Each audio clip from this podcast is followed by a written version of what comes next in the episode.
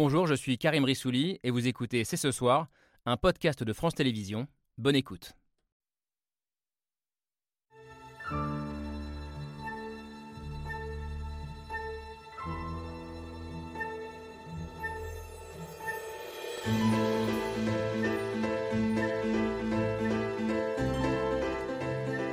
Bonsoir à toutes et à tous, soyez les bienvenus sur le plateau de C'est ce soir. If you want to stop the destruction of our country and save the American dream, then this Tuesday you must vote Republican in a giant red wave. Democracy is literally on the ballot. This is a defining moment for the nation. comme un remake de 2020. Donald Trump face à Joe Biden et on aurait aussi pu y ajouter Barack Obama, présent lui aussi sur le terrain ce week-end, signe de l'importance de ce qui va se jouer demain aux États-Unis. Les midterms, les élections de mi-mandat, ont de grandes chances de voir le Sénat et la Chambre des représentants basculer côté républicain après une campagne marquée par une extrême polarisation et le retour de la violence politique. Alors faut-il s'inquiéter sérieusement pour la démocratie américaine? Ces deux Amériques qui s'affrontent, qui ont des cultures, des modes de vie opposés, sont-elles définitivement irréconciliables? Enfin, sous l'impulsion de Donald Trump, qui a fait de ces midterms une rampe de lancement pour son comeback à la Maison-Blanche dans deux ans, la droite américaine a-t-elle définitivement basculé dans la radicalisation et le complotisme? Nous sommes le lundi 7 novembre 2022. C'est ce soir, c'est parti.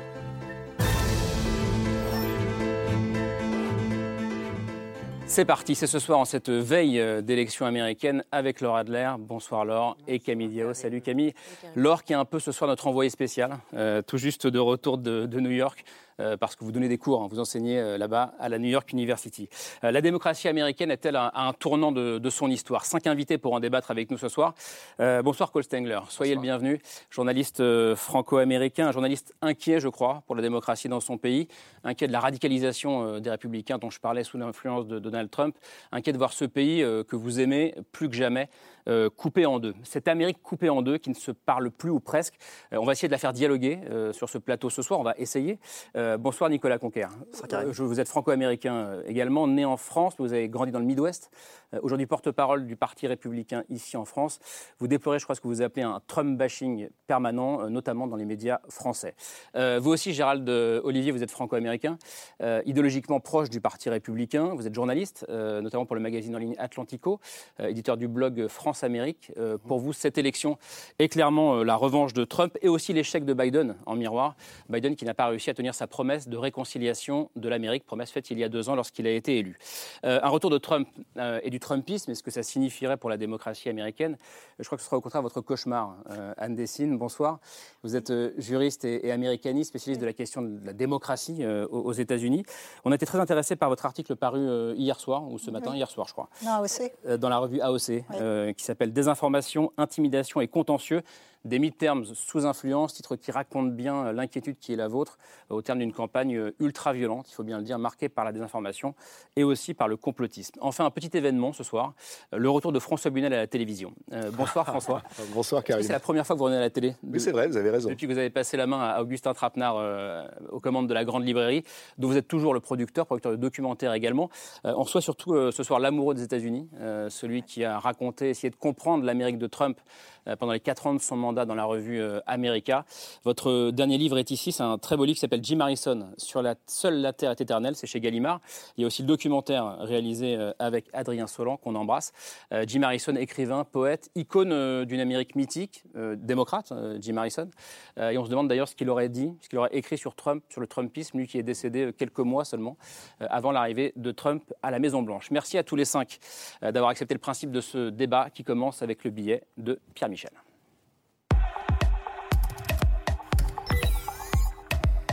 Complotisme, violence physique et négationnisme avec les élections de mi-mandat aux États-Unis, ce qui se joue, c'est l'idée même de la démocratie. Logic and reason and basic decency are on the ballot. Democracy itself is on the ballot. C'est malheureusement devenu une habitude. This habit we've ha we have of of demonizing political opponents. It creates a dangerous climate. La polarisation, l'invective, l'outrance, plus grave que les caricatures, ce que l'on voit cette année, c'est une Amérique au bord de la rupture. There's too much violence, political violence.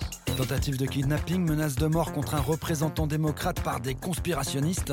there is a correlation when America's leaders stoke these conspiracy theories that these folks receive it as the gospel and they think it's their duty to take up arms. Deux ans après l'assaut du Capitole, la violence touche encore le sommet de l'État. Paul Pelosi, the husband of House Speaker Nancy Pelosi, hospitalized at this hour after being attacked with a hammer. Une élection ultra serrée, un climat plus que tendu, Biden, Obama, deux présidents qui se déplacent pour sauver ce qu'il y a à sauver. We must, with an overwhelming voice, stand against political violence and voter intimidation, period. Mais tout le monde ne se lève pas, loin de là. Ils sont assis, masqués, parfois armés, et ils se postent devant les boîtes de vote par correspondance. What's that tell you? They don't want you to vote. Ils sont persuadés de s'être fait voler l'élection en 2020, que des démocrates bourrent les urnes, alors ils intimident. dedicating a considerable amount of resources just to give people confidence that they can cast a vote safely, and that is absurd. Côté candidat, des gouverneurs, des membres du Congrès, des secrétaires d'État disent déjà qu'ils n'accepteront pas les résultats. We are determined that America will never be a socialist country. Alors forcément, rien ne va plus. Just 17% of Americans are satisfied with the way things are going in the country. Les démocrates avaient axé une campagne sur l'environnement, l'avortement, mais avec une inflation à 16% dans certains États, les Américains ont d'autres préoccupations. The economy is very high. Look what's second, though, on this list. It's violent crime. Dimanche, Barack Obama exhortait les électeurs à se rassembler autour de certaines valeurs. Values I grew up with, values you grew up with, values we try to teach our kids. Mais les valeurs, ça ne paie pas toujours. Alors, on est à quelques heures du vote. Évidemment, personne ici n'a de boule de cristal. Euh, mais selon les derniers sondages, il y a de grandes chances pour que mercredi matin, au réveil, et le Sénat et la Chambre des représentants soient dirigés par les Républicains. Même si, Cole Stengler, ça s'annonce extrêmement serré. Euh, Peut-être les midterms, c'est plus serré depuis longtemps? On ne sait pas ce qui va se passer euh, euh, euh, mardi. Euh, on sait qu'il y a des fortes probabilités que les républicains fassent, un, fassent un- un bon score, mais, mais ce n'est pas, ce n'est pas, ce n'est pas sûr. Euh, c'est possible que les démocrates aussi gardent contrôle du, du Sénat. Sénat. Euh, donc, euh, donc en vrai, tout est à jouer. Aussi, aussi, il faut aussi faire attention avec les sondages. Je pense aujourd'hui euh, plus, plus qu'avant, plus qu'avant le Covid. Je veux dire, pardon, après le, Covid, puisqu'on on, utilise souvent le, téléphone pour appeler aux gens s'ils vont participer ou pas aux élections, et il y a de moins en moins de gens qui répondent aux appels. Donc, je pense qu'il faut, il faut aussi faire attention avec les sondages, même si clairement, ce qui est annoncé, c'est qu'on on pense que les républicains vont faire un- plutôt un, un bon score. Anne Dessine, comment est-ce que vous regardez à quelques heures du vote euh, ce qui va se jouer demain? Euh, Extrêmement serré. On rappelle quand même que ces élections de mi-mandat, traditionnellement, elles ne sont pas porteuses pour le pouvoir en place. Oui, sur les dernières élections, seul George Bush, parce que c'était les attentats terroristes, n'a pas perdu les élections de mi-mandat suivant son élection en 2002. Donc statistiquement, ce n'est pas très bon pour les démocrates. Les taux de satisfaction de Biden sont très très mauvais. Et c'est dû en partie à lui, en partie au message des démocrates, qui ne sont pas très très bons sur leur message. Le fait qu'ils aient tout polarisé sur l'avortement, c'est vraiment une erreur politique gigantesque. Mais aussi, euh, c'est pour ça que j'ai voulu écrire cet article sur l'instrumentalisation, parce qu'il y a quand même un bon bilan économique sur certaines choses qui est passé complètement à zéro. Et euh, les républicains, et pas seulement le Parti républicain, ce qui m'inquiète aussi, ce sont tous ces groupes opaques qui déversent des billions de dollars. Ce sont des élections locales. Et c'est très Mhm. facile de faire basculer lorsque vous êtes un groupe extérieur dont on ne connaît pas la source d'argent et qui va mettre 100 millions, 200 millions, 300 millions de publicité politique à la télévision, sur Internet, pour détruire un candidat. Et donc, le fait que ce soit des élections locales et que donc, en fait, chaque, euh, chaque élection va dépendre à la fois du contexte, des publicités, de qui est en jeu, de la qualité du candidat. Certaines fois, euh, par exemple, il y a une statistique intéressante. Il y a près de 600 candidats démocrates, qui, euh, pardon, républicains, qui ont fait campagne pour les primaires en étant ce qu'on appelle des election deniers.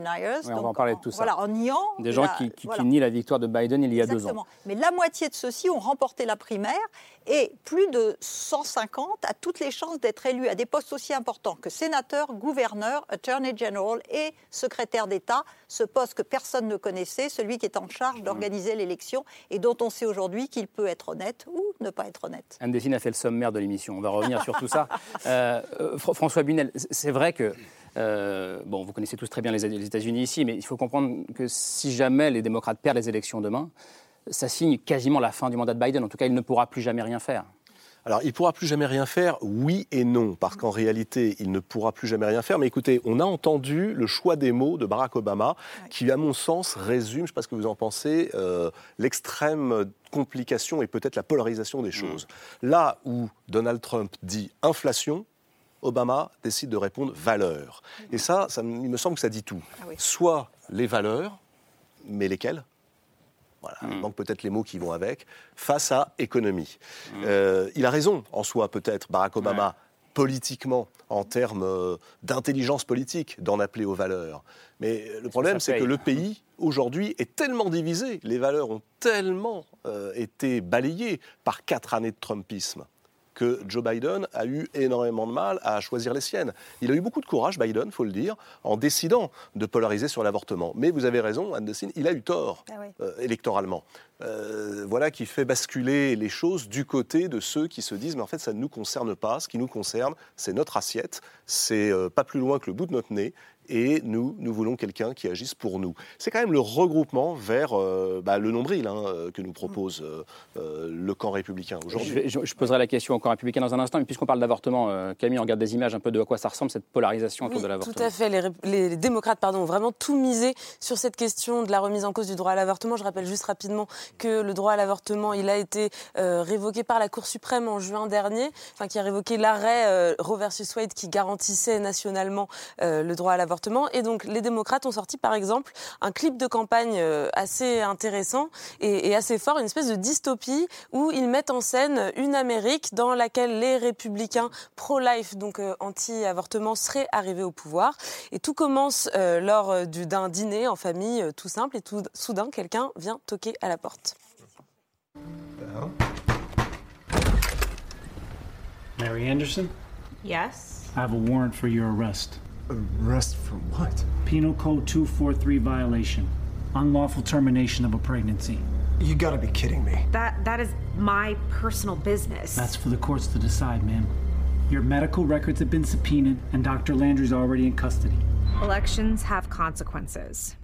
Vote Democrat on November 8th.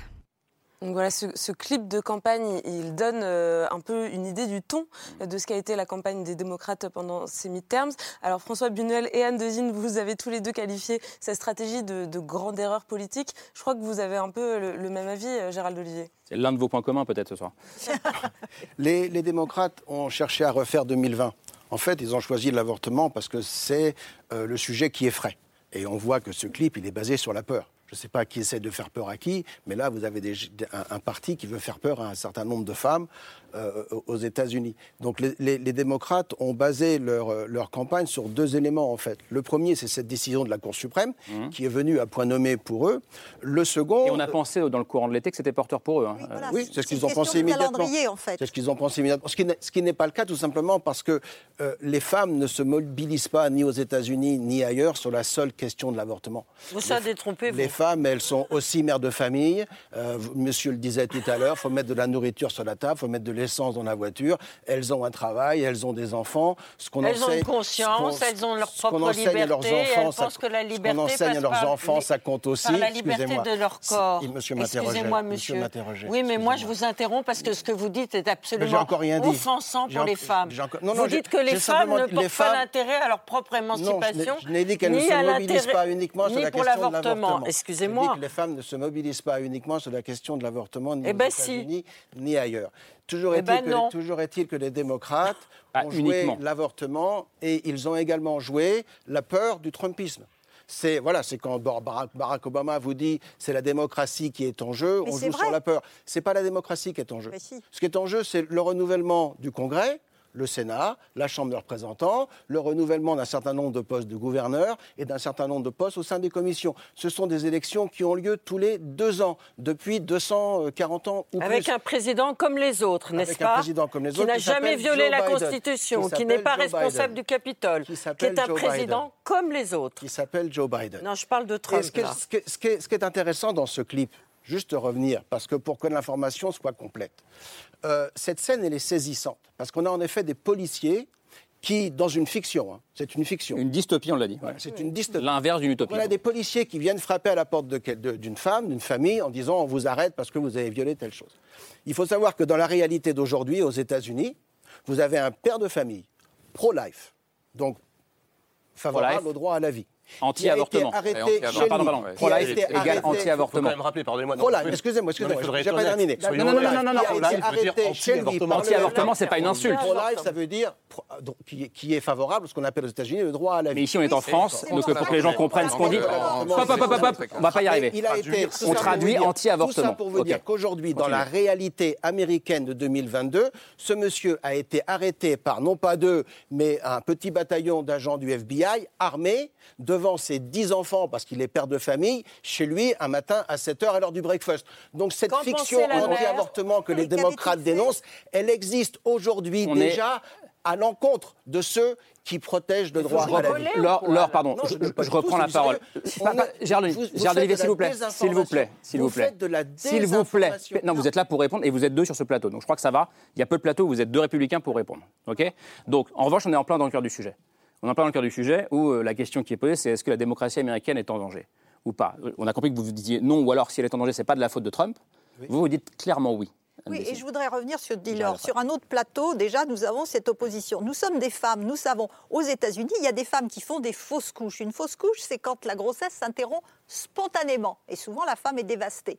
Eh bien, elles peuvent être poursuivies parce qu'on va les soupçonner d'avoir procédé à un avortement. Parce qu'aux États-Unis, on dit avortement, on ne dit pas ce terme un peu différent. L'interruption volontaire de grossesse, c'est scientifique, c'est là. L'avortement, il y a toute la charge morale de l'acte. Et là, c'est fausse couche. Ces médecins qu'on poursuit ces femmes. Donc, euh, c'est dommage pour les démocrates que les élections n'aient pas eu lieu fin juillet, parce que là, il y avait vraiment une mobilisation.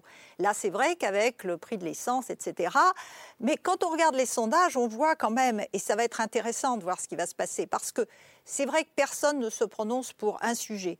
Et dans pour, le, uniquement un sujet. Voilà, Dans le Kansas, c'était uniquement sur l'avortement, et alors que c'est un État rouge, ils ont voté pour garder le droit à l'avortement. Mais malheureusement, la surprise générale. Voilà. Un État rouge, donc un État républicain. Rouge, oui, pardon.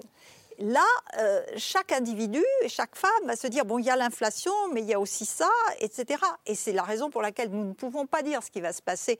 Et alors, je suis moins optimiste que vous. On ne va pas savoir demain. Hein. On ne va pas savoir pendant plusieurs jours, parce que un, il va falloir comptabiliser tous les votes par correspondance. Ça prend plusieurs jours.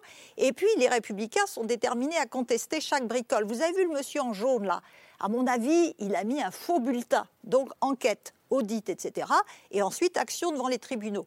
On est parti pour allez, plusieurs semaines de contentieux avant d'avoir les résultats. Nicolas Conquer, je ne vous ai pas encore entendu avant de, donner la parole à François. Un des signes que cette démocratie américaine elle est pleine de vie, c'est qu'on a pu voir la mobilisation, même lors des dernières élections, il y a un record de participation, et c'est ce qui est également attendu lors de ces élections de mi-mandat. Donc on peut se féliciter que bah, le fait démocratique, l'expression du suffrage libre dans des élections libres soit permis, et ce, euh, les actions concrètes menées par le camp républicain consistent à s'assurer qu'on garantisse l'intégrité de ce suffrage, euh, que voilà, ça se fasse suivant euh, les règles de l'État, que ça ne soit pas modifié de manière unilatérale. Donc il y a une vraie mobilisation là-dedans. Aujourd'hui, pour montrer qu'il y a une, un vrai intérêt pour ces élections, ça se traduira notamment du côté républicain où la mobilisation est prévue pour être davantage prononcée que du camp démocrate, où il y a un désintérêt, où euh, vraiment même la, propagande officielle ne, marche plus, ne prend plus, de dire qu'il n'y a plus d'inflation, des vrais sujets qui concernent ces petites gens. Vous avez beau dire que voilà, c'est peut-être moins vertueux que de se concentrer sur l'environnement ou autre chose, il y a des vraies problématiques liées à cette administration Biden qui sont euh, des politiques qui sont désastreuses pour euh, les communs des Américains et qui voient voilà, leur pouvoir d'achat diminuer de manière significative. Alors il faut quand même, si on fait un tout petit peu d'histoire récente, rappeler que l'inflation n'est pas arrivée subitement par la grâce du Saint-Esprit le jour où Joe Biden est entré à la maison blanche. Biden hérite de 4 ans de Trumpisme. Et il hérite dans les États, notamment de la Bible Belt, d'une inflation qui a commencé à galoper, d'un taux de chômage qui accélérait, qui montait, dans des États comme le Montana, comme l'Ohio, etc. Et qui vient aussi des 4 ans du mandat Trump. Donc, ça vous aura pas échappé qu'on a traversé une pandémie avec des gouverneurs Je suis désolé de le rappeler. Les chiffres vous donnent tort. Les chiffres vous donnent tort. En, janvier 2021, lorsque Trump quitte la Maison-Blanche, l'inflation, elle est à 1,4. 1,4. Aujourd'hui, elle est au-delà de 10. Donc Trump n'a pas commencé l'inflation. Il y a deux éléments qui ont lancé l'inflation aux États-Unis. C'est passé des choses entre-temps quand même. Le premier, c'est le fait que Joe Biden a mis en place un plan pour euh, une transition énergétique qui a, qui a euh, entraîné immédiatement une forme de pénurie euh, d'essence, de pétrole et qui a fait monter les prix, première chose. Deuxième chose, ce sont les différents plans d'aide concernant le Covid, qui ont diffusé dans l'économie américaine plusieurs milliers de milliards de dollars qui venaient de nulle part, qui ont alimenté, je dirais, une demande sans qu'il y ait d'offres et qui ont poussé les prix. Même si, même si, on, même si on, rappelle, même si on rappelle que la... C'est très intéressant, Allez-y, François. Vous avez raison, en grande partie la fait des politiques François démocrates. Pardon, vous avez raison et vous me donnez raison. C'est-à-dire que vous montrez qu'il se passe aux États-Unis ce qui se passe en France. On attribue aux responsables politiques la crise du Covid, ce que vous venez de faire. C'est-à-dire que ça Non, n'est la pas réponse de à la crise Non. du Covid. Mais la réponse à la crise du faire Covid. S'il vous plaît, s'il vous plaît. Non, s'il vous plaît, Olivier. 2020. Puisqu'on est Gérald Olivier, s'il vous plaît. Puisqu'on est dans les chiffres, il y a eu combien de morts du Covid? Aux États-Unis? Oui. Oh, je- on- Plus d'un million. Voilà, merci. Enfin, Donc, qui que fallait-il avec, avec- sans, sans précision des codes de. Alors, vous n'allez pas, pas faire votre Trump également en, en Si, récusant, si. les, Ah, en récusant serait- les chiffres. Ce serait nécessaire. Euh, Mais si non, vous non, voulez, non. il s'agissait, il s'agissait du traitement économique du Covid, pas du traitement Mais je- sanitaire. pardon, on, on a, on a entendu votre, j'ai entendu votre réponse, Gérald S'il vous plaît, qui s'il vous n'étaient plaît, pas en on- mesure de On travailler. a une heure ensemble, on essaie de bien s'entendre. François Bunel, terminez votre Non, ce, que, ce que je vois, c'est qu'en réalité, euh, comme très souvent, et ça a toujours été le cas, mais cela dit, les démocrates faisaient la même chose, donc c'est de bonne guerre. À chaque élection de midterms, on attribue ce qui vient de, ce qui vient de se passer. Alors une crise mondiale, il y a eu le 11 septembre, il y a eu ensuite, euh, euh, là récemment, la, La- guerre en la Ukraine, crise de le Covid, 2008, euh, au camp choses. adverse. Voilà. Ce qui me semble très intéressant, c'est que les quatre années du mandat de Donald Trump ont libéré la parole dans l'autre sens. J'emploie à dessein cette expression libérer la parole. C'est-à-dire que jamais, jamais, et Dieu sait que ça a pu être violent, hein, rappelez-vous Kennedy, rappelez-vous Nixon, Tricky Dicky, jamais, jamais autant de responsables politiques ne se sont sentis aussi libres d'invectiver, d'injurier, d'insulter qui? Les femmes d'abord, les Noirs ensuite, les Hispaniques en- Les enfin, euh, tous ceux qui ne pensaient pas comme il fallait penser. Et ça, c'est parfaitement nouveau. C'est quelque chose qui est nouveau. Et alors, pour revenir au, au sujet, est-ce que c'est une crise de la démocratie américaine? Peut-être pas. C'est peut-être l'Amérique qui nous montre, comme souvent, l'Amérique, à, chaque fois que quelque chose se passe aux- en Amérique, ça vient chez nous. Regardez le blue jean et le rock'n'roll. Formidable. Mais aussi, parfois, C'était plus sympa quand même. la démagogie et parfois aussi cette libération d'une parole terrible, terrible chez les politiques. Paul Stengler.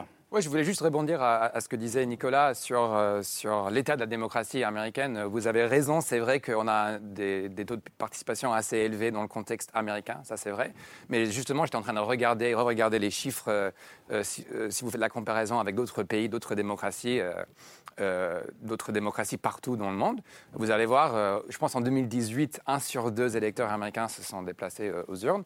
Et puis en, en 2020, on- je pense qu'on avait deux sur trois. Donc c'est vrai que c'est assez élevé dans le contexte américain, mais comparé à d'autres pays, euh, ce sont des taux de participation qui sont très très bas quand même, plus bas que, que l'Allemagne, euh, plus bas même que le Mexique, plus bas que l'Inde, plus bas que la France bien sûr. Et donc je pense qu'il ne faut pas sous-estimer ce, le fait aussi qu'il y a un profond sentiment d'aliénation politique qui est, qui est très important aux États-Unis. Et- C'est-à-dire qu'on a une bonne partie de la population qui, au-delà de ces clivages importants entre les démocrates et les républicains, on a une bonne partie du pays qui ne se sont pas concernés par la politique, qui est dégoûtée, qui est désaliénée. Et c'est ça qui est assez inquiétant quand vous regardez le contexte dans lequel on est, avec beaucoup, beaucoup d'enjeux. On voit qu'il y a une bonne partie de gens qui ne s'intéressent pas à la, à la politique, qui pensent que de toute façon, ça ne sert à rien parce que euh, l'État ne peut pas gérer, euh, ne peut pas gérer ces- les différentes crises. Je vais te répondre, Nicolas C'était d'ailleurs un des principaux arguments de campagne lorsque Trump est rentré en campagne en 2016, de drain the swamp, c'était, c'est-à-dire dire, de assainir le marais de Washington, Mhm. qui est constitué de politiciens, une énarchie un peu corrompue, et dans lequel il faut un renouvellement de toute cette caste de politiciens de carrière qui sont juste là pour la ga- gamelle, renouveler leur mandat, et voilà, de leur donner euh, ce qu'on voit d'ailleurs, les sénateurs aujourd'hui, les candidats, là, Blake Masters, c'est des gens qui sont issus de la, popu- de la société civile et qui vont insuffler un nouveau mouvement et qui peut euh, ramener d'ailleurs dans leur giron beaucoup d'indépendants, des gens qui, voilà, sont, qui oscillent entre les deux camps, les démocrates, les bleus et les républicains.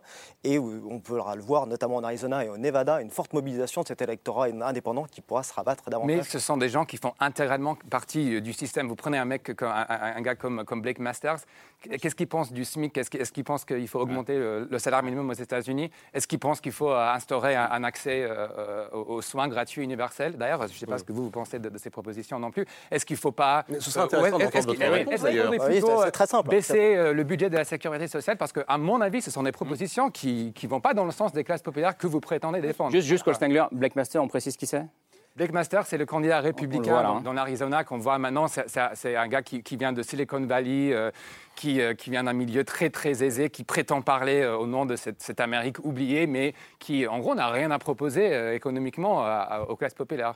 Sauf à réduire les programmes économiques et sociaux parce que voilà, d'un coup, on va euh, réfléchir qu'il y a un déficit budgétaire. Je laisse répondre le Parti républicain. sur cette question sur laquelle vous m'avez apostrophé, on peut répondre de, manière euh, extensive sur 4 heures, mais je aller dire en trois mots. En fait, la qualité des soins, le soin, la sécurité sociale, vous pouvez avoir trois principes qui sont soit l'universalité, soit le fait que ça soit affordable, à, à, vil prix, abordable, ou euh, que ça soit universel ou la, la qualité de ces soins-là. Et donc, vous pouvez en avoir deux sur les trois, mais vous ne pourrez jamais avoir les trois. Donc là, la question, c'est de se dire, euh, est-ce que vous préférez avoir une qualité des soins ou que ça soit universel? Euh, et, donc, euh, tout ça, ça, justifie que ce qui a été mis en place, ça a défavorisé les classes moyennes. Tout le Medicare, Medicaid mis en place par Obama, ça a significativement augmenté ce que la classe moyenne aux États-Unis a payé et pour une dégradation des soins en conséquence. c'est pas qui a donné accès aussi. Pardonnez-moi, mais je, j'ai passé, passé quelques semaines au fin fond du Montana pas à Missoula, pas à Butte. Quelques semaines également au fin fond de la Caroline du Nord et du Tennessee, où des gens qui sont à peine au niveau de la classe moyenne étaient très heureux quand ils pouvaient avoir accès au Medicare et, très désemparés. J'ai vu des gens, et je crois qu'on est nombreux parmi ceux qui font du reportage, euh, reportage pardon, des gens qui préfèrent ne pas aller chez le dentiste et s'arracher les dents pour pouvoir tout simplement manger. Hmm. Oui, et les États républicains ont refusé Medicaid. Alors, moi, je voudrais répondre sur deux, trois choses. Drain the swamp. Assécher le marigot. Voilà, ça veut dire mettre, mettre hein. un peu d'honnêteté. Trump a fait tout le contraire. Hein. Tous les proches de Trump, ils sont devant les tribunaux pour corruption, violation de la loi sur le lobbying, etc. Sans politisation de la justice. Hein.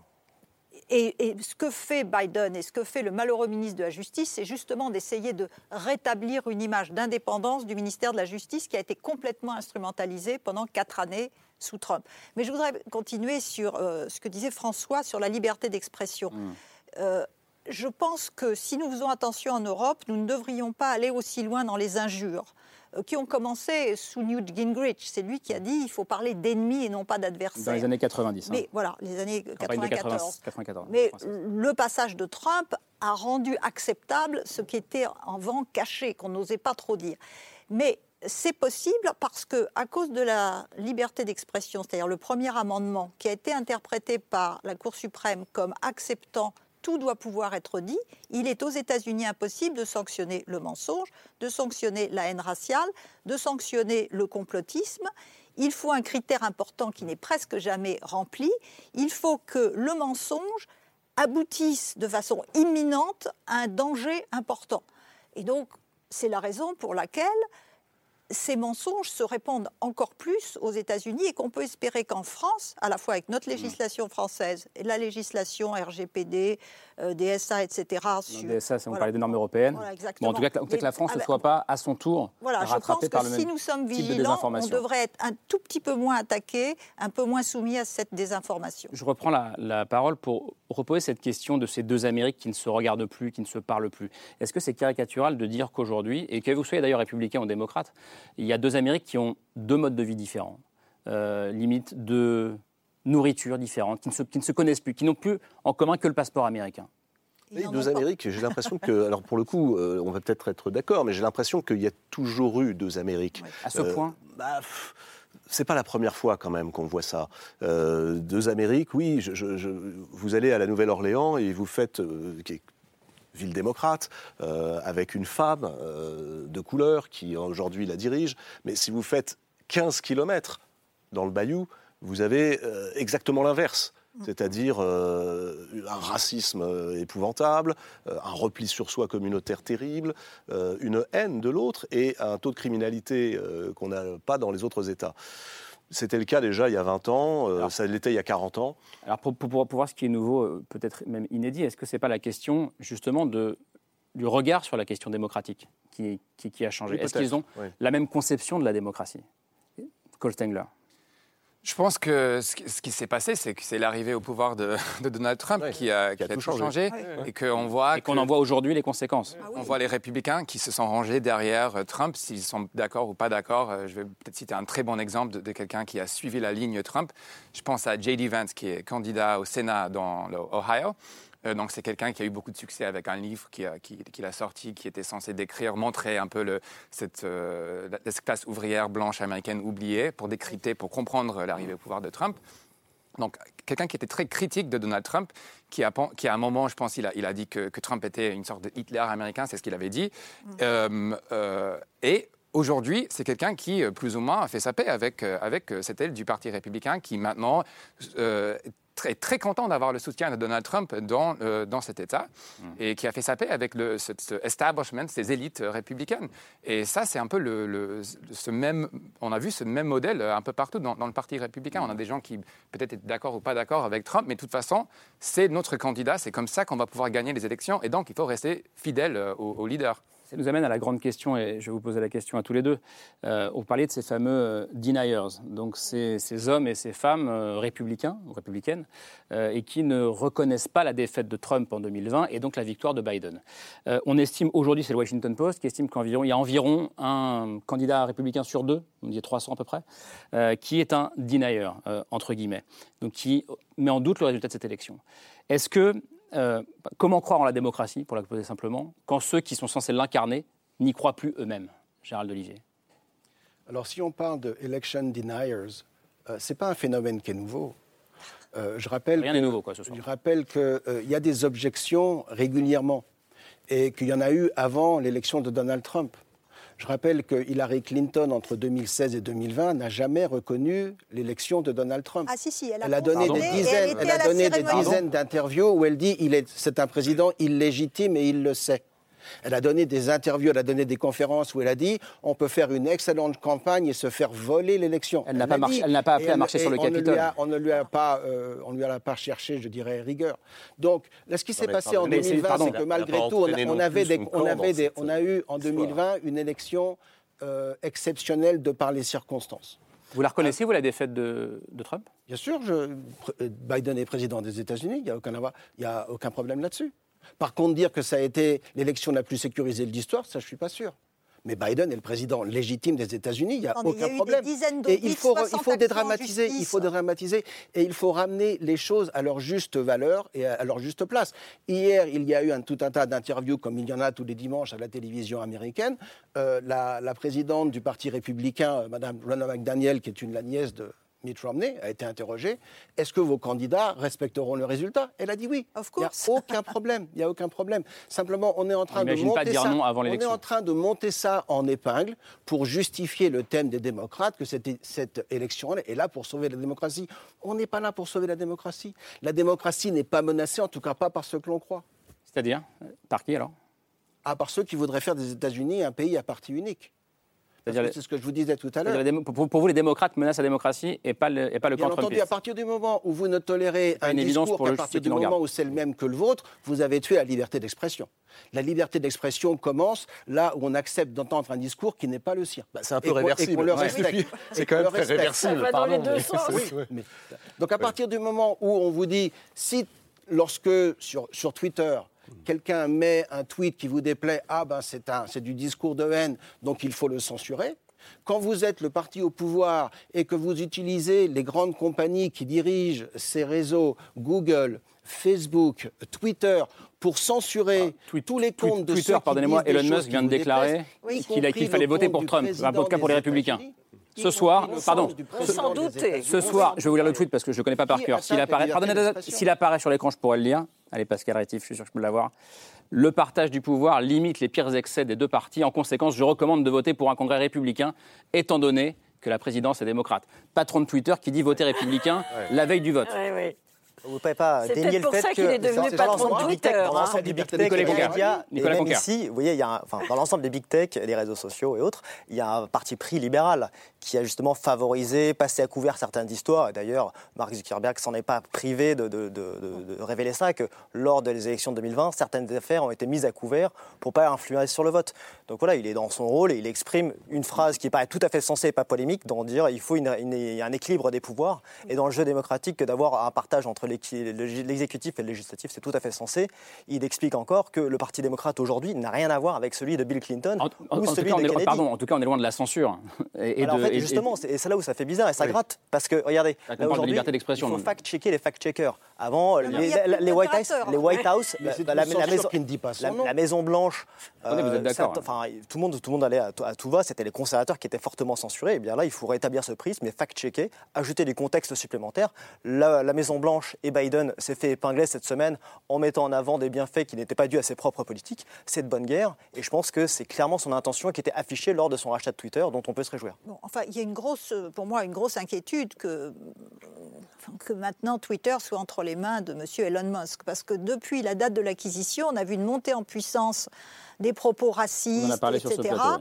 Et euh, il faut aussi voir, pour le moment, alors tous les gens licenciés sont surtout dans le marketing. Camille, vous disiez la semaine dernière, les recherches euh, avec le c'était euh, bah, dans les heures, dans les 12 heures, je crois, qui ont suivi euh, le rachat. Alors, il y avait plein d'exemples, mais justement sur un mot qui est le mot euh, nigger, donc nègre, mot extrêmement offensif et, à peu près inacceptable. les occurrences de ce mot-là, le N-word, on dit en anglais. Comment écrivez-vous N, N Je crois que les occurrences ont augmenté de 500%, dans les 12 heures qui Et là, et là il y a moins de modération, et en particulier, il n'y a plus du tout d'affichage lorsque des mensonges sont proférés. Alors qu'avant, il y avait la petite affiche qui disait attention, etc. Et le cas échéant, envoie vers un lien qui rétablissait la vérité. Tout ceci s'est sublimé. La prochaine étape, sans doute, M. Trump va récupérer son fil Twitter et ses 88 millions d'abonnés. Et là, on s'étonnera que le pays soit à feu et à sang. On, parlait à l'instant des election deniers, donc ceux qui, euh, continuent à affirmer que l'élection présidentielle de 2020 a été volée ou en tout cas qu'il y a eu des fraudes. Euh, en fait, c'est intéressant puisqu'on voit sur les réseaux sociaux américains depuis euh, plusieurs semaines une petite musique circuler et qui, met en cause et qui met en garde contre de potentielles fraudes sur l'élection du mi-terme qui, est en train de, se dérouler. Et du coup, ça jette un soupçon a priori sur les résultats de l'élection qu'on connaîtra un peu plus tard dans la semaine. Et en fait, ce qui est particulièrement mis en cause, c'est le système de vote par correspondance. Donc juste rapidement, c'est un système de vote qui est généralisé aux États-Unis depuis une vingtaine d'années, euh, qui permet de voter par anticipation en déposant son bulletin de vote dans ce qu'on appelle une drop box. Donc c'est des espèces de boîtes aux lettres euh, qui sont installées au coin de la rue ou sur le parking euh, du supermarché. Et ces drop box, selon un certain nombre de, de républicains pro-Trump en général, elles seraient la cible de bourrage d'urnes de la part des démocrates. Donc résultat, dans plusieurs États, on a vu euh, des, militants qui ont décidé de s'organiser pour surveiller eux-mêmes euh, ces Dropbox et le, déroulé du vote. En Arizona, par exemple, on a un groupe de citoyens qui, s'appelle les Clean Election USA euh, qui campent littéralement, on peut le voir sur cette image, à proximité des, des Dropbox pour vérifier ce qui s'y passe et souvent pour filmer les électeurs qui viennent déposer leur bulletin. Alors sur cette image-là, ils ont l'air relativement inoffensifs sur leur chaise de camping, mais on a d'autres images un peu différentes où, où ces autoproclamés euh, gardiens du vote euh, sont en tenue euh, paramilitaire, sont cagoulés. Parfois, certains, comme cet homme, portent des armes. Donc, face à ces différents groupes qui sont organisés, les démocrates dénoncent un processus d'intimidation des votants. ils dénoncent l'existence et la mise en place de véritables milices. Qu'est-ce que vous dites devant ces images, Gérald Olivier? Est-ce que, est -ce que ça vous paraît normal légitime? Que des citoyens, parfois en armes, euh, s'auto-organisent pour, euh, pour surveiller le processus de vote Bien sûr, que non, bien, sûr, bien sûr que non, c'est pas légitime. Bien sûr, c'est de l'intimidation. Mais imaginez que l'intimidation, c'est le monopole du Parti républicain, c'est ridicule. Ce qui est véritablement en cause ici, c'est la crédibilité, la fiabilité du vote par correspondance. Je rappelle qu'en France, le vote par correspondance est interdit depuis 1975, parce qu'il n'est pas fiable parce qu'il y avait des fraudes. Donc imaginez qu'on va généraliser le vote par correspondance, même aux États-Unis, et qu'il n'y aura pas de fraude, c'est un leurre. Et c'est ça qui a été le problème en 2020. Ensuite, les drop box dont vous parlez, elles ne sont pas systématiques. Et vous avez certains États, dont le Wisconsin, où la Cour suprême les a interdits. Euh, nous habitons tous en France euh, avec euh, le passeport américain. Moi, je vote, mon épouse vote, on met notre bulletin à la boîte aux lettres. Et il est expédié euh, à San Francisco quand on n'est pas sur place pour voter. On n'a pas besoin des Dropbox. On peut très bien utiliser le système par correspondance. Le problème des Dropbox qui a, été, qui a été dénoncé, c'est que... compris parce que je pensais que vous disiez que c'était pas fiable. Donc, il faudrait savoir. Non, on l'utilise. ce que je veux dire par là, c'est que le généralisé n'est pas fiable. Hum. Mais quand, quand, vous êtes dans, dans la Constitution. Quand vous êtes dans une vous appelez à changer la Constitution. Non, mais il y a trois États qui ont du vote bah, par correspondance généralisé avec zéro fraude depuis 20 ans. Pardonnez-moi, mais il y a la question des Dropbox. On pourrait faire une heure ou deux heures sur le vote par correspondance en France et ailleurs dans le monde. Mais la question de ces milices, entre guillemets, armées devant ces Dropbox, on est aux États-Unis, on n'est pas dans, une dictature, euh, je ne sais où dans le monde. Pardon, Cole Stengler, je vous pose la question à vous, mais euh, euh, revenons sur cette image d'hommes armés en tenue paramilitaire. Comment est-ce que vous, vous réagissez à ça? Oui, c'est inquiétant, mais je pense que ce qui est peut-être plus inquiétant que ça, non seulement on a ces, gens habillés en paramilitaire qui, font peur, mais on a aussi des gens qui sont habillés en, cravate, en costume, qui, défendent leurs idées et qui, vont, qui se présentent aux élections pour avoir des postes importants dans le, décomptage des, voix. Euh, c'est le cas dans l'Arizona, par exemple, où je pense que vous étiez en train de parler de, ce, candidat, euh, ce poste qui n'était pas très connu jusqu'à il y a, il y a deux, trois ans. Euh, bah, on le connaît depuis Raffensperger, qui a résisté aux, une heure d'intimidation de Trump, lui disant Trouvez-moi 11 780 voix. Donc depuis, on sait que Secretary of State, c'est vraiment vital, ou bien la personne est honnête et va dire Non, non, non, il y a tant de votes et le résultat, c'est ça ou bien il, faut craindre quand même que ces gens qui ont refusé de croire la victoire en 2020 fassent n'importe quoi en 2022 et surtout en 2024. on, peut avoir ces gens cagoulés comme ça qui, font peur. On peut aussi avoir ces candidats qui vont peut-être se retrouver en poste de, pouvoir, euh, d'influence. Ça oui, les, les deux sont importants, mais pour l'intimidation, c'est quand même intéressant parce que euh, ils ne se contentent pas de prendre des photos, ils les postent et ensuite mm. ça donne lieu à ce harcèlement. Il faut savoir qu'il y a la moitié des, employés en charge des élections qui ont démissionné. Il y a des comtés où la totalité a démissionné parce qu'ils ont peur, parce qu'on les harcèle, on vient chez eux, on frappe, etc. La responsable du Michigan, on l'a attaquée, elle est obligée de cacher son fils à la cave, etc. Donc les gens, ce ne sont pas des héros. Alors certains s'accrochent, d'autres partent. Et pourquoi est-ce qu'il y a cette intimidation? Parce qu'il faut savoir que c'est pas récent que les républicains font de.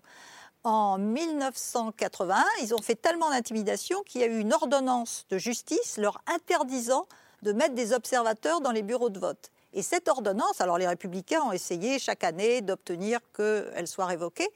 Ils ont enfin obtenu gain de cause en 2017, mais pendant tout ce temps-là, il ne pouvait pas y avoir d'observateurs républicains dans les bureaux de vote parce que historique d'intimidation.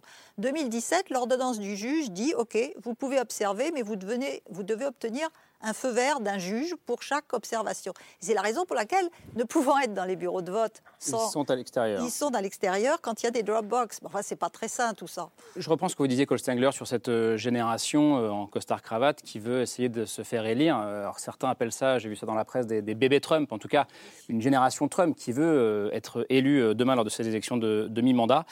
Trump peut donc compter sur cette génération pour poursuivre peut-être son rêve de revenir à la Maison-Blanche euh, dans deux ans. On poursuit le débat après l'image du jour sur cette génération de bébés Trump, signé Hugo Bernard.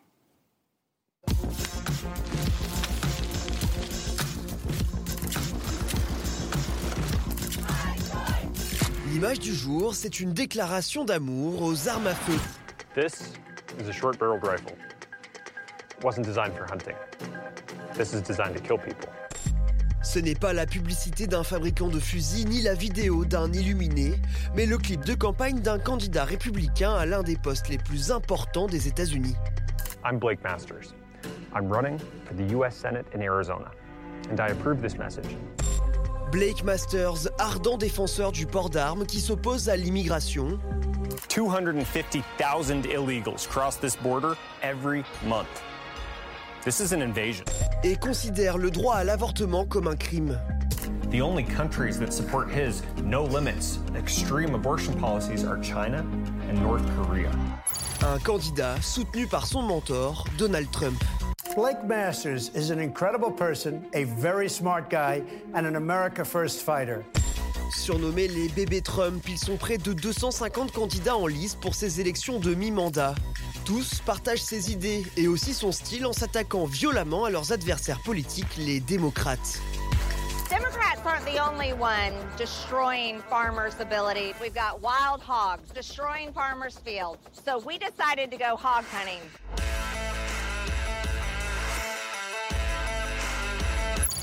Des clones de Donald Trump qui pourraient être très utiles à l'ancien président des États-Unis qui ne cache plus ses ambitions. In order to make our country successful and safe and glorious, I will very, very, very probably do it again. Get ready! Dans l'image du jour, des candidats dans les pas de Donald Trump et l'ancien président qui attend son heure.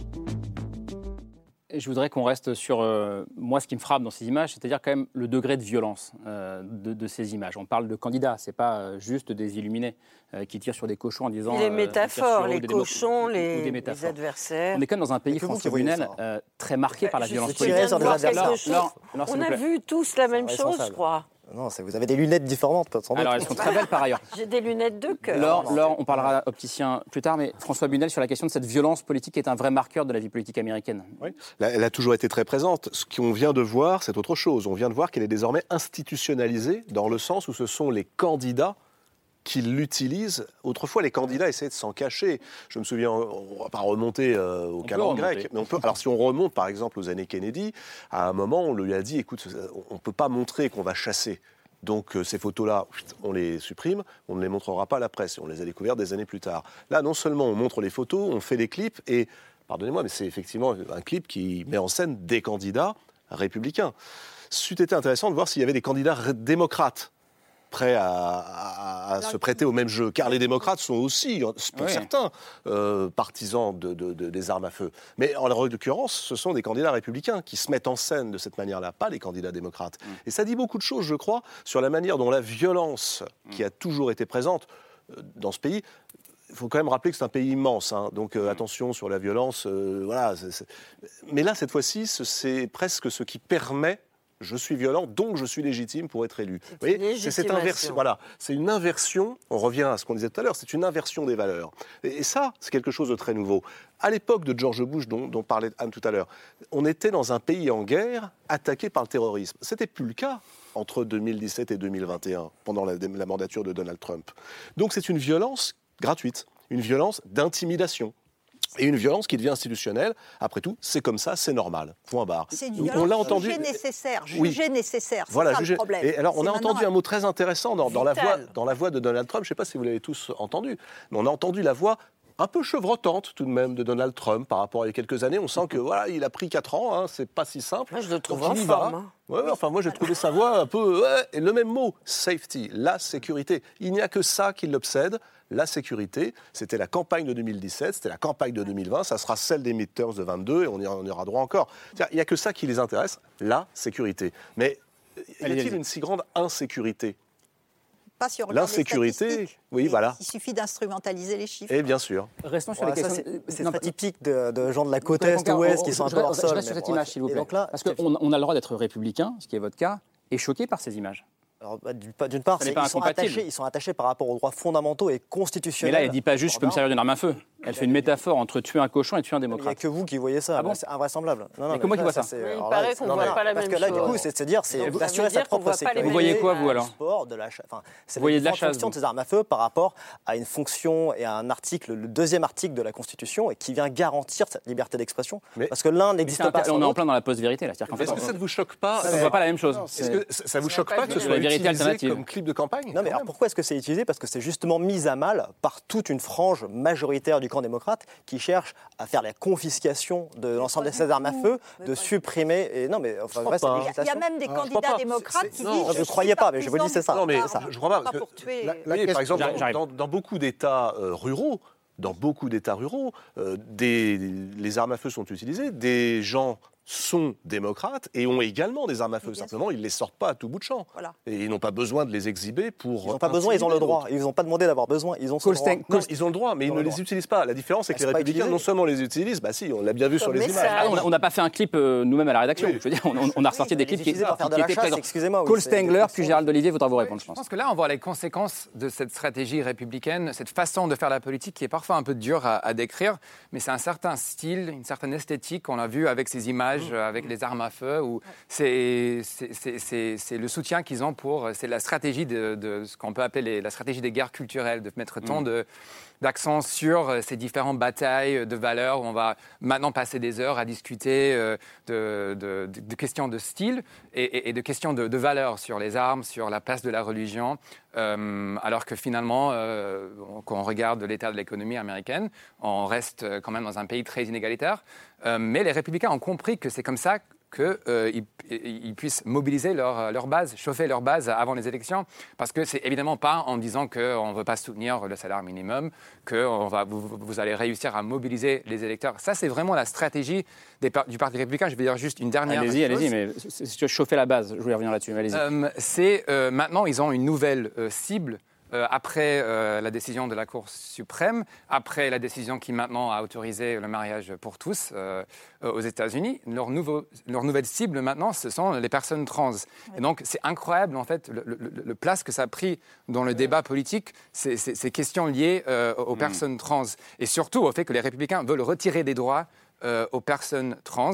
On le voit au Texas, on le voit un peu partout. Et c'est assez incroyable de voir à quelle place ça prend dans le débat. Euh, même, évidemment, il faut défendre euh, ces personnes, euh, mais c'est incroyable. Quand vous regardez le, pourcentage de, de, la population, c'est assez étonnant qu'on passe autant de temps à parler de ça. Vous avez dit vous avez utilisé deux, expressions très parlantes. Vous avez dit chauffer la base et puis prendre pour cible. Est-ce qu'on est, d'accord là-dessus, Gérald Olivier, le fait que ces discours peuvent pousser parfois à des actes violents? Le mari d'Ancy Pelosi agressé, on ne l'a pas inventé. Est-ce que vous voyez une corrélation entre ces discours haineux et parfois le passage à l'acte? La violence politique. la violence politique. Alors trois choses.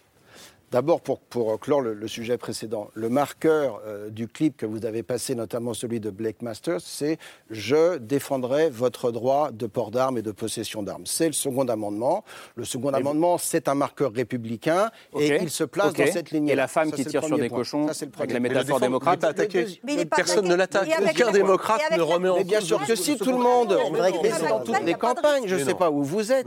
Beto O'Rourke, dans sa campagne au Texas, a dit on ira frapper la porte des gens pour leur confisquer leurs armes. Je ne l'invente pas non plus. Donc si, évidemment qu'il y, a un marqueur entre les deux. Première chose. Deuxièmement, criminalité et hausse de la criminalité que les républicains dénoncent de façon flagrante depuis que les démocrates ont décidé qu'il fallait débudgétiser la police. Souvenez-vous, en anglais, defund the police. Aujourd'hui, aujourd'hui, quel est le segment de la population qui achète le plus de petites armes de poing? Ce sont les femmes qui mettent ça dans leur sac à main pour se protéger dans la rue. Parce que dans la rue, aux États-Unis, dans pas mal de villes aujourd'hui, on n'est plus en sécurité, surtout quand on est une femme. C'est le deuxième point. Parlez pour vous, vous êtes un homme. Vous n'avez pas de chatte, comme dit Donald Trump. J'ai un chat chez moi, elle est très gentille. J'ai une chatte chez moi, elle est très douce. Pas de blague là-dessus. Est-ce que c'est de la faute des démocrates On est bah, dans la violence. criminalité ah bah, À partir du moment où vous laissez les criminels sortir, oui. Je rappelle qu'il y a aux États-Unis aujourd'hui un certain nombre de procureurs à San Francisco, à Los Angeles euh, et ailleurs qui ont pour principe de ne plus sanctionner la petite criminalité. À San Francisco, si vous allez dans un magasin, hmm. que vous volez pour moins de 1000 dollars, on vous laisse partir. Et croyez-moi, il y a des raids réguliers dans les magasins. Le, ça, ça, c'est un débat politique. Ça, c'est un débat politique passionnant. Et pour le coup, il peut y avoir des, clivages, des antagonismes. La question, pardonnez-moi, pardonnez-moi. Je, je repose ma question. La question de la corrélation entre les discours haineux et le passage à l'acte. Est-ce que vous, en tant que citoyen franco-américain, ça vous pose question? Ça me pose question quand ça fonctionne dans les deux sens. Et ça me pose question à, condition que tout le monde traite les sujets de la même façon et les victimes de la même façon. Il y a deux ans, il y avait un match de baseball qui se déroulait à Washington où des républicains s'entraînaient, parce que tous les ans, il y a une tradition d'un match de baseball entre des élus républicains et des élus démocrates.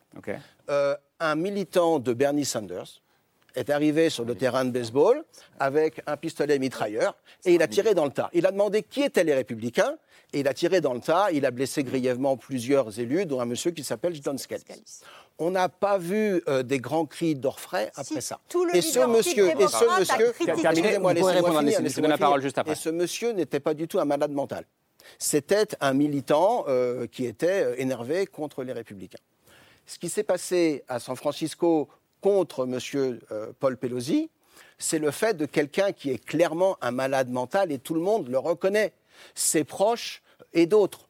Euh, c'est quelqu'un qui habite Berkeley, il n'y a pas beaucoup de pro-Trump à Berkeley. Je ne sais pas si vous connaissez cet endroit, mais on l'appelle familièrement la République populaire de Berkeley. C'est un endroit où il y a de vieux hippies, des gauchistes, mais certainement pas des conservateurs violents. Est-ce que ça, est-ce, que ça, est-ce que ça devait empêcher Donald Trump vrais problèmes mentaux de se joindre à une sorte d'union nationale N'a pas eu quelqu'un pour l'aider. Et donc c'est pas du tout. Il ne faut pas instrumentaliser cette violence-là. Anne Dessine. Oui, mais je pense que c'est l'attitude des responsables politiques qui est différente. Il y a effectivement des individus qui sont attaqués à des républicains. Scalise est un bon exemple. Les manifestations un peu violentes euh, autour de chez le juge Cavano sont un autre exemple. Mais ce qui est très très différent, c'est que les républicains ne dénoncent jamais ces actes de violence, alors que les leaders démocrates disent la violence est inacceptable Point. ce qui envoie quand même un semblant de message qu'ils regrettent ce type de comportement. Carrie Lake, candidate républicaine euh, poste de gouverneur en Arizona, je la cite, hein, c'est pas moi. Nancy est peut-être bien protégée à Washington, mais pas à San Francisco. Moi, j'avais une question. C'est l'humour assez déplacé, peut-être. Carrie, une ah question pour Anne et puis pour vous deux aussi. Euh, au risque d'être naïve, il y a deux partis politiques aux États-Unis. Euh, peut-être pas assez d'ailleurs, il n'y en a que deux. Mais en tout cas, euh, pour les républicains, nous sommes nombreux à avoir eu de la considération pour ce qu'ils ont fait au cours de l'histoire récente des États-Unis. Quelle est la responsabilité de Trump dans la dérive, j'emploie un terme un peu stigmatisant, mais dans la dérive des valeurs démocratiques des républicains?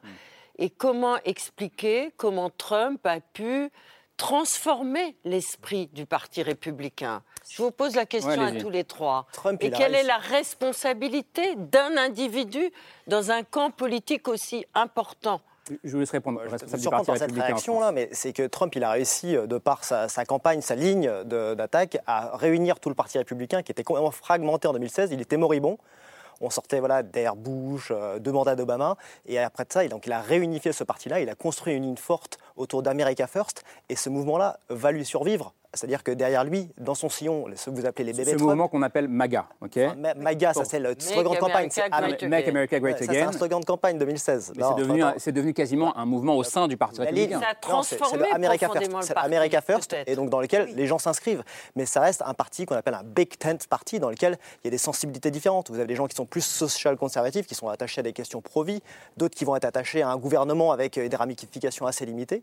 Et ça a permis vraiment de créer cette cohésion-là et d'en remporter aujourd'hui dans les élections de mi-mandat, on le verra dans les 48 heures à venir, mmh. la Chambre et le Sénat. Et ça, c'est en vue d'avoir les bonnes personnes qui vont faire passer les lois, en vue de reprendre la Maison-Blanche en 2024 par le camp républicain, quel que soit le candidat, Trump ou un autre. Est-ce que le Trumpisme est plus fort que le Parti républicain aujourd'hui C'est la grande question. Monsieur Trump a fait tellement peur à tous les leaders, que ce soit Mitch McConnell au Sénat ou que ce soit McCarthy à la Chambre, ces gens-là après, l'insurrection du 6 janvier, ils ont tous dit c'est trop loin, il est responsable. Oui, le Capitole, quand les troupes armées de MAGA, avec des drapeaux de la Confédération. Ah bon, il, y avait, il y avait des armes. Ils n'étaient pas armés. Ils étaient armés. On fait une pause, on fait une pause en votre raisonnement, sinon on ne vous écoute pas. Ils n'étaient pas armés, ils étaient armés. Il y avait des haches, les haches, c'est pas une arme. Le 6 janvier, ils n'étaient pas armés, d'accord. Bon, écoutez, on remettra des images sur le site de l'émission. On a tourné là-bas ce jour-là. C'est une femme qui faisait partie des manifestants. Bah, vous savez, il y a une, commission d'enquête parlementaire, et c'est d'ailleurs l'un des, grands l'un des grands enjeux de demain. Elle a été tuée, on, on dira la un mot. victime de ce jour-là. Elle était manifestante. Donc les leaders étaient d'abord choqués. Ils ont dit Trump est moralement, politiquement, juridiquement responsable. Ils l'ont clamé. Euh, Mitch McConnell, quand il a entendu parler de l'impeachment par les démocrates, on dit chouette, les démocrates vont charger du problème. Et tout d'un coup, Trump a fait savoir qu'il allait tous les torpiller. Et donc, petit à petit, ils sont tous revenus prêter allégeance à Trump à Mar-a-Lago, en Floride. Parce que Trump a une base populaire, sinon il ne le ferait pas. Et donc, hmm. tous, ces, tous ces gens qui sont des election deniers, qui disent « je ne crois pas à l'élection », certains le croient parce qu'ils ont été alimentés à la théorie des complots et parce que ça les arrange, mais une partie, c'est parce qu'ils savent que le seul moyen de franchir l'étape de l'élection primaire, c'est de prêter allégeance à Trump. Donc là, on a un parti qui est entièrement soumis à M. Trump et à ses idées, si on peut parler d'idées. Vous avez bien montré d'ailleurs, euh, je vous remercie, à quel point le Parti républicain n'existe plus. C'est-à-dire qu'il a disparu. C'est le Trumpisme. C'est un parti Trumpiste. Mais en réalité, il n'y a plus vraiment de républicains. Trump arrive avec cette idée euh, safety, make America great again, euh, la sécurité d'abord. Et ce ne sont plus les valeurs du Parti républicain sur lesquels, classiquement, même à l'époque de Newt Gingrich, qui était quand même un des un, un républicain un peu costaud, euh, un petit peu, voilà, avait des, des idées arrêtées, on va dire. Mais où, où il y avait des, des- des terrains d'entente et de débat possibles. Là, le débat semble confisqué par une obsession sécuritaire. tous les Et alors, elle est intéressante parce C'est qu'elle n'est pas qu'américaine. obsession sécuritaire. Non, non, le, mais le- François, le- le Trumpisme nous aussi, on- ne, se résume pas à cela. Je veux dire, être favorable à la famille traditionnelle, euh, c'est être un extrémiste? Être favorable à un bah, on pays. voulait retirer les droits à des- à personnes, oui. On veut retirer les droits Oui. à personne. Oui. Ah bon On veut retirer Ah les bon, droits à personne. les- les- les être favorable à un les pays. femmes, par exemple, l'avortement. L'avortement n'est- pas un droit retiré. c'est juste, Dès, euh, que j'ouvre la bouche, j'en ai deux sur le que vous avez dit quelque chose qu'il faut- faut parler. Ah, mais ils étaient plus loin là. Bah, parce mais que- c'est infernal. Parce- que dans cette émission, on du de dire des choses qui ne sont pas fausses, mais on pas toujours. républicain ne se limitent pas à cela. Monsieur a parfaitement raison. Euh, euh, les valeurs du Parti républicain, c'est la liberté individuelle, c'est la famille, ce sont les le valeurs C'est le, ah bah le libre-échange, ça dépend. le libre-échange, ça dépend. Trump, Le, protectionnisme est une tradition commerciale américaine qui remonte au 19e siècle. C'est la liberté d'entreprendre. Euh, c'est plutôt moins d'impôts. Mais Euh, là plus- où je vous rejoins, là où vous avez parfaitement raison. Ça, c'est ce que sont des valeurs républicaines. Il- il ce vous- rejoint, il vous rejoint, écoutez-le, il vous rejoint. C'est notre problème. On connaît bien ça en Non, non, France. mais- La famille, la famille, la patrie. On a connu le ça très problème, longtemps. non, Attendez, s'il le vous plaît. problème, c'est que, vous savez, aux États-Unis, il y a cette expression en anglais. Euh, il parle, excusez-moi, je, je vais dire trois mots en anglais. hein. On va les traduire. parle de, de Trump derangement syndrome. Ok, en français? Un syndrome de dérangement mental lié à Donald Trump. Vous vous focalisez beaucoup trop sur Donald Trump. Et pour répondre à votre question initiale, c'est pas Trump qui a divisé. Trump est le résultat de la division.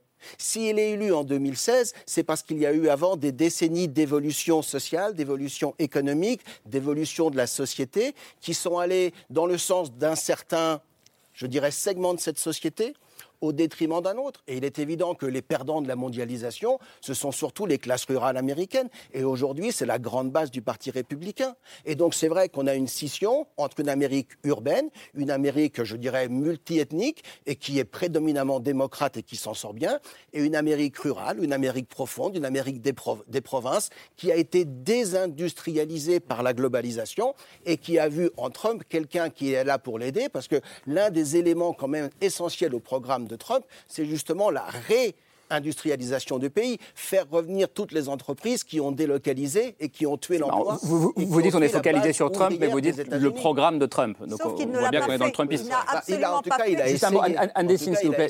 et il avait Juste un mot commencé. pour, pour bien comprendre ce qui se joue aussi demain. Est-ce qu'il est juste de dire que demain, ou Cole Stengler, l'un des deux, euh, que ce qui se joue demain, c'est l'avenir de la commission d'enquête euh, Ah bah aussi. sur Eh oui, l'invasion du. Capitole Mais le là, 6 c'est janvier c'est fini 2021 parce qu'on sait que les républicains vont reprendre la Chambre. Ce qui est en jeu, c'est Ce qui a quelles peut-être le conséquences Sénat. pour Trump, pour le Je sais coup pas Pas, grand-chose, parce que de toute façon, la commission va rendre son rapport, et dans le rapport, elle va sans doute suggérer fortement au ministère de la Justice d'inculper. Mais c'est une décision très très compliquée, parce que compte tenu du niveau de violence... dont Là-bas, vous c'est la juriste, hein, c'est pour ça. Bon, du niveau de violence, si Trump est inculpé, il va y avoir toutes ces troupes qui vont être en armes en disant qu'une fois de plus, il est la victime du complot démocrate qui n'a rien fait de mal et que tout ceci, c'est de l'instrumentalisation du ministère de la Justice. Donc le ministre, le ministre de la Justice, il est dans une situation très très compliquée parce qu'il faudrait, sur un plan moral, politique, juridique, il faudrait inculper Trump. Il y a, il y a des tonnes d'éléments qui suffisent. Mais sur un plan d'opportunité politique, est-ce qu'il veut mettre le pays à, à feu et à sang? Et je n'aimerais pas être dans les chaussures de M. Merrick Garland. Et l'avenir le dira. On termine avec le, le choix de l'or. Ben, je vais Le parler sous le contrôle de François Bunel, qui connaît très bien cet auteur, Ta-Nehisi Coates. Je vais parler d'un livre qui est paru il y a quelque temps, qui s'intitule Huit ans au pouvoir, une tragédie américaine. Huit ans au pouvoir, c'est pas simplement les huit ans de Barack Obama, c'était les huit ans. Personnellement, je ne connaissais pas cette histoire américaine qui s'est déroulée en 1895, donc après la guerre de, sé- de- de sécession, où Thomas Miller, un élu de Caroline du Sud, avait pu faire une expérience de démocratie à l'intérieur de son propre État et cela a été suivi par l'arrivée du suprématisme blanc. Alors Ta-Nehisi Coates, qui est un grand intellectuel très reconnu aujourd'hui aux États-Unis, intellectuel et ex-journaliste, romancier aussi, avec un livre magnifique qui s'intitule La danse de l'eau, est très connu parce qu'il a écrit une lettre adressée à son propre fils sur le racisme a une interprétation que je vous soumets. il parle des années Obama, des huit années d'Obama, et il parle des quatre années de Donald Trump. Il a, au risque d'être un peu euh, sommaire et rapide, je dirais que la, thèse de Tani Coates, c'est de dire les années Obama ont permis, pour la première fois dans l'histoire des États-Unis, à un président noir de devenir, pour la première fois, président de la Fédération des États-Unis. Mais cela s'est accompagné d'un prix assez cher payé de la part d'Obama, c'est la, thèse de Coates, c'est de dire que Obama a en quelque sorte respectabilisé la cause noire, mais a donné beaucoup de gages à la communauté des Blancs aux États-Unis. Résultat des courses, d'après Coates, une des raisons de l'accession au pouvoir de Donald Trump, ça a été la revanche du suprématisme blanc. Et il y a un mot que nous n'avons pas prononcé depuis le début de cette émission, depuis que nous parlons, depuis 1h05, c'est le mot racisme. Et la thèse de Coates, c'est de dire que les années Trump et l'élection de Trump et le maintien de Trump encore aujourd'hui dans l'opinion publique mondiale, pas seulement américaine, est dû à la défense du racisme. Tout à l'heure, Camille l'a dit, dès que Twitter a été libéré, à haine, c'était le mot nigger. Est-ce que vous êtes d'accord avec cette thèse, c'est-à-dire de la remontée d'un racisme qui a toujours existé comme un des fondements structurels de la compréhension de la vie politique américaine? En 20 secondes. Je, ne suis pas d'accord et je vous invite à regarder. C'est intéressant, en tout cas. tout à fait. Mais je vous invite à regarder demain le résultat euh, des élections et la part du vote noir qui sera allé au camp républicain elle sera pour moi plus élevée qu'elle n'a jamais été. Donc s'il y a du racisme, je veux bien, mais il n'y aura jamais autant de Noirs qui auront voté républicain que demain soir. On va voir. Suprématisme blanc. Hein, le, sursaut du suprématiste blanc, c'est bien dû à la haine d'Obama. On terminera là-dessus. Merci beaucoup euh, d'être venu euh, dialoguer, débattre euh, avec nous ce soir. Anne Dessine, je renvoie à votre ouvrage Les États-Unis et la démocratie, on est en plein dans, le cœur du sujet, c'était à l'Armatan, paru il y a, il y a trois ans. Gérald Olivier sur la route de la Maison Blanche. Votre livre paru en 2020. Euh, va être réédité en 24. Hein. Réédité en 24. Ok. Vous allez Merci. Faire des ajouts, une petite. On, a le temps d'en reparler d'ici là. Merci Cole Stengler d'être venu dialoguer avec nous ce soir. Merci Nicolas Conquer. et puis un grand merci à vous François Bunel, qui en plus bon, est un peu blessé. Il est venu malgré tout. Pas le dire, on va pas le dire, mais en tout cas, merci, merci, beaucoup. Euh, Jim Harrison, Seule la Terre est éternelle, magnifique livre chez Gallimard. Euh, anthologie de textes de Jim Harrison avec les textes de François Bunel. Et puis il y a le documentaire euh, Seule, la Terre, Seule la Terre est éternelle, c'est le même titre, réalisé avec Adrien Solan. merci beaucoup, Laure et Camille. On se retrouve demain. Ce sera aux alentours de 22h45. Merci de fidélité. Ciao.